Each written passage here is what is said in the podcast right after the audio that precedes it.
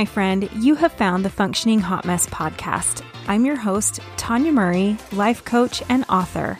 I started this show to share life lessons and hot mess moments along with a few shenanigans to let you know you're not alone in this roller coaster of life. Each week, you'll get a solo episode or an interview to help you improve your self confidence, create healthy relationships, or become a better parent. If you love what you hear, hit subscribe and I'll automatically show up in your downloads each and every week. All right, let's get on with the show. I just had a really cool reframe on fear. And so, of course, I want to share it with you because I hope maybe it will add some value and help you look at fear a little bit differently for yourself as well. So, put things into perspective. I am working on a certification training. I've got some stuff going on in my business w- world, and there are some fears that come along with that. There's what if I can't do it? What if there's no clients? What if no one's interested? Um, what about the money? What about my current job? And just a ton, right? Because I have a super stable current job. If I change that, what's going to happen? How am I going to feed my kids? Put, keep the roof over my head. Like you get it, right? I hate to just perpetuate all those fears, but they're real. So I have a coach and she actually recommended that I sit down and journal about all the fears that come up and just let them be, just get them out on paper. So that was part of the exercise. And I was doing that recently. And I mean, I wrote pages, pages, pages of things that I am fearful of as I move forward into this new field or new adventure, whatever the heck it is that I'm doing. I just wrote down all the fears and everything that was there. So then the cool part came when I kind of got all of those out on paper. And it just it felt I don't know, it felt good to give them voice, to give attention to them, to stop shooing them away.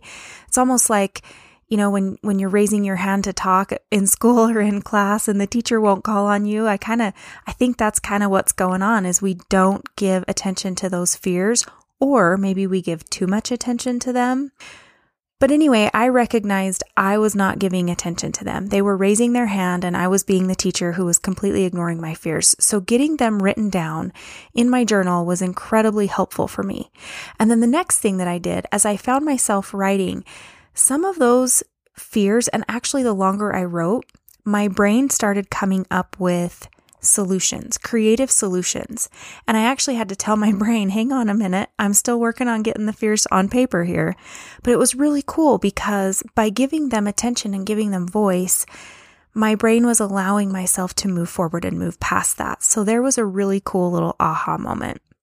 But the really cool reframe that came for me was when I really started to realize that my mind is just trying to keep me safe. The mind is on this mission to keep me not only from like physical harm and emotional harm, but also from making a stupid decision or some big mistake, right? It's being my protective parent. And that was really where the reframe came to me was when I recognized that my my mind and that fear is really like that overbearing parent who they know what's best with you without knowing what's really best for you, right? And so to be able to honor those fears and recognize that they are coming from a place of love and care and truly like best interest at heart. And it allowed me to really kind of thank myself for bringing all those things to light, bringing everything to the surface so that I was fully aware of what was going on. And I really loved that reframe because as a mom myself, I recognize that I so I so much want to help my kids. I'm concerned, I care, I love them so much and I want to be able to help support them and help protect them and help keep them safe. And in one way, I feel like I know what's best. But then I really don't because I don't know what their heart is telling them to do. I don't know what is truly in their best interest of their future, for example. I mean, yes, I know how to keep my kids safe and say don't run out in the busy street, but they're teenagers, so they pretty much have that part covered, I think, most of the time. But the main thing was that's something that I actually worked with on my with my kids quite a bit was having conversations where I was telling them I might say things where I feel like I know best. I feel like I'm keeping you safe. You can always talk to me for advice or thoughts or bounce ideas off of me. But ultimately, you have to follow your gut because I don't know what's best for you specifically. And that's easiest to kind of bring up around like career and jobs. My oldest was looking at mechanical engineering. I thought that would be great. He's absolutely brilliant. Love that kid to death. He does all kinds of cool stuff. But he realized one day that that really meant sitting behind a desk for the rest of his life. And he was like, uh, no, that's not going to work for me. So he went a different direction. And I could not have ever seen that coming. Like, if I was really trying to help him and, you know, kind of push him in a direction, I would have kept pushing that way. If I would have been that overbearing parent and would have insisted that he continue on that path, he would have ended up being miserable. And that would have been my good intentions that really wasn't what was best for him. And ultimately, he had to be able to decide what was best for him, and he's going that direction, and he's incredibly happy right now. So, when I put that into perspective and recognized that my fear that's in my mind, that is my own personal fear, it is trying to keep me safe, it is trying to do what's best for me. It's coming from a place of love and caring. And it's also okay for that fear to be wrong.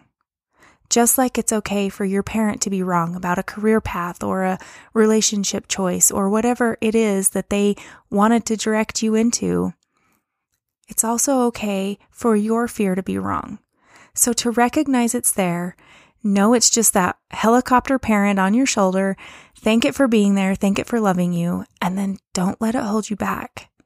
That was the coolest bit of reframe that I had, have had in quite a while. So I definitely wanted to share that with you. All right, I know this was a super quick episode, but you know, sometimes you just gotta say what you gotta say and let it go. So I hope this is helpful for you. I hope you're able to look at fear and the things that hold you back and lead you to confusion and worry and stress over which direction to go and what if this happens or what if that happens. Allow yourself to look at that a little bit differently and not let it hold you back. All right, I will be back in your downloads next week.